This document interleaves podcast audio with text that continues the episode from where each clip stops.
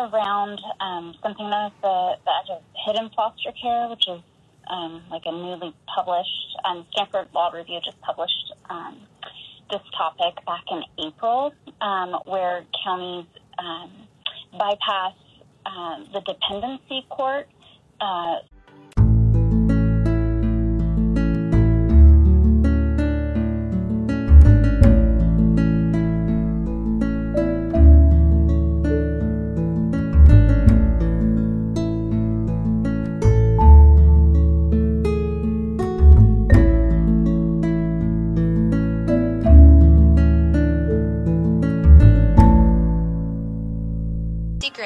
Fight Child Protective Services and Win.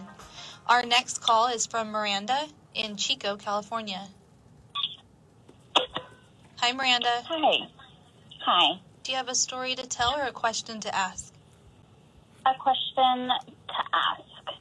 Go ahead. Um, my question is around um, something known as the, the hidden foster care, which is um, like a newly published, um, Stanford Law Review just published um, this topic back in April, um, where counties um, bypass um, the dependency court uh, through the use of safety plans separating a child from their parents. Um, this happened to me based on a false accusation um, by someone who was a near stranger to our family.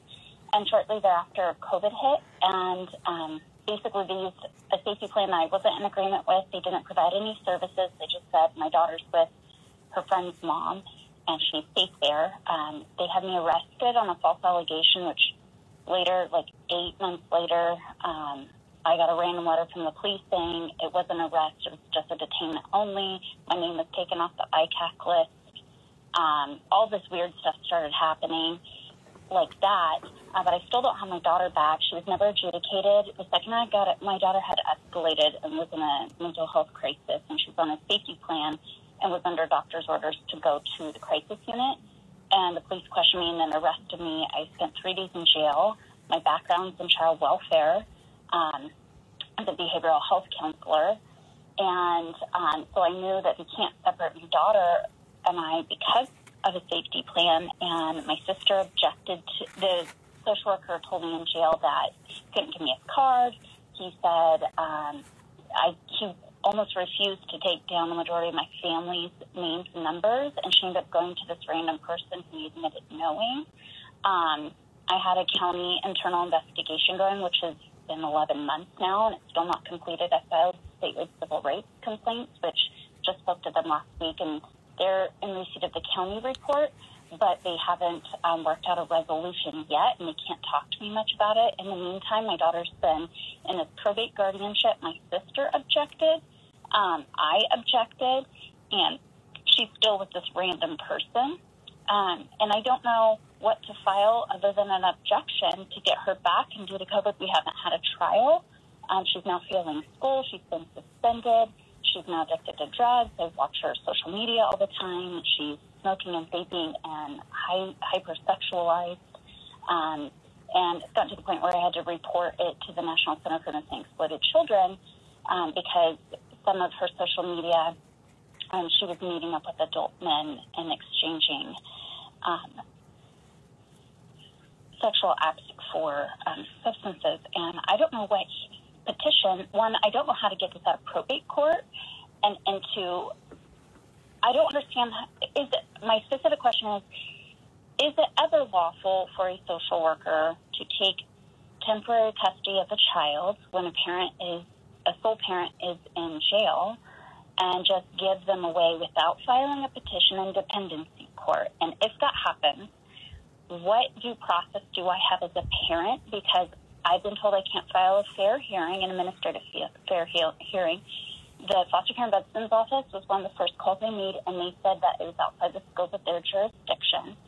And then um, I I can't provide video evidence of my daughter escalating and actually assaulting me with a, unless it's at an evidentiary hearing, which we still have not had. And it's been 11 months due to COVID, and there seems to be no process to navigate to get eyes on this situation. Um, what is their advice? What can I do? Okay.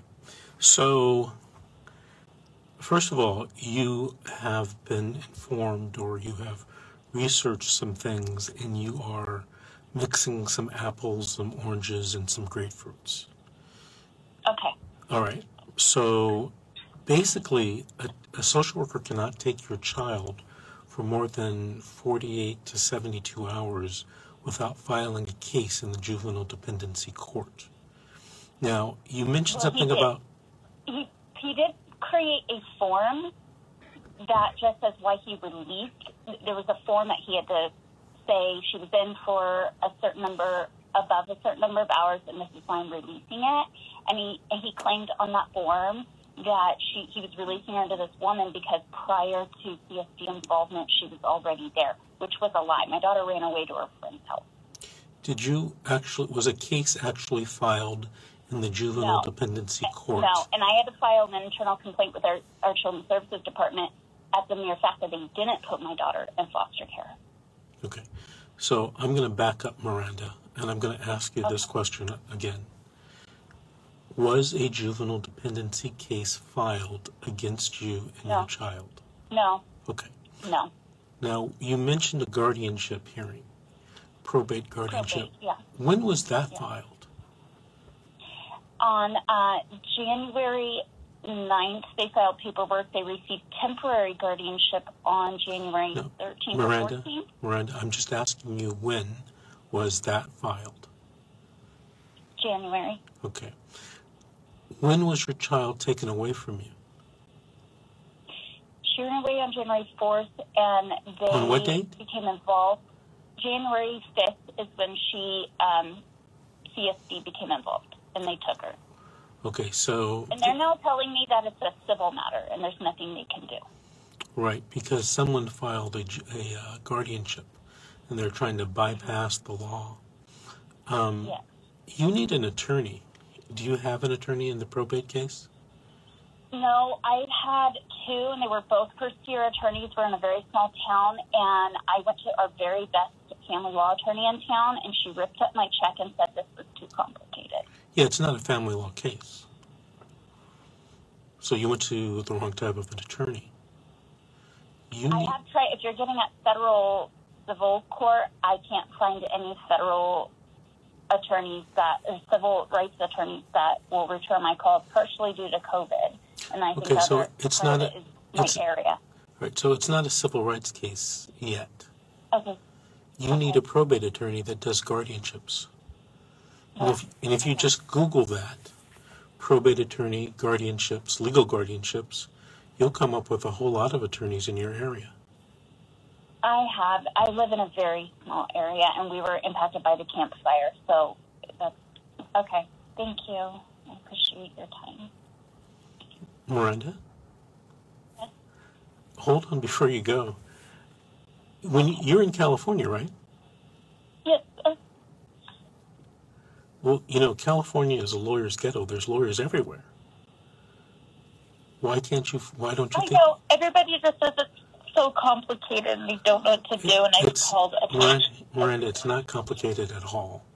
Listen, write down my phone number, call me tomorrow, make an appointment to talk to me on the phone, and I'll give you an explanation of what to do in about 40 minutes, okay?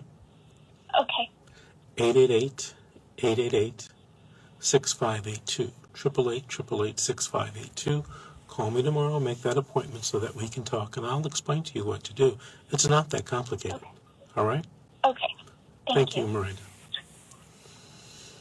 I hate that word complicated. I that's what I was told by every attorney that I went to. Your case is too complicated. Take it elsewhere.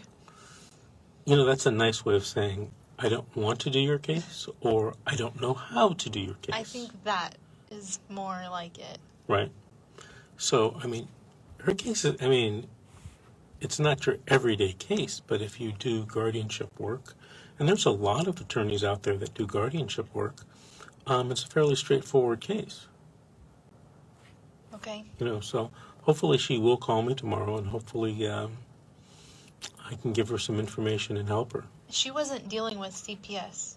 Well, the case started off with dealing with CPS, and now um, she's not. But here's the problem in a lot of counties in California, the probate guardianship investigator is a CPS social worker. It's just in a different department. Okay. So what I don't know what county she's in, so I don't know, um, you know, who the probate investigator is that's doing the guardianship investigation. what are your thoughts on what she said about what's happening to her daughter and all of the things that her daughter is now involved in? Right. Well, that that's a whole nother discussion. The best thing is for her to try to get the child back as soon as possible. Understood Okay. and agreed. All right, our engineer is telling me we've got to take another break. This is The Secret How to Fight Child Protective Services and Win. We'll be back with more stories and more questions.